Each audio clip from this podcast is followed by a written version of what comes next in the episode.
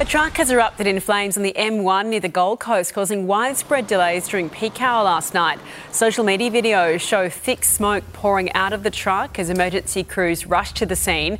By the time they arrived, the truck and trailer were already engulfed. There were no reports of injuries.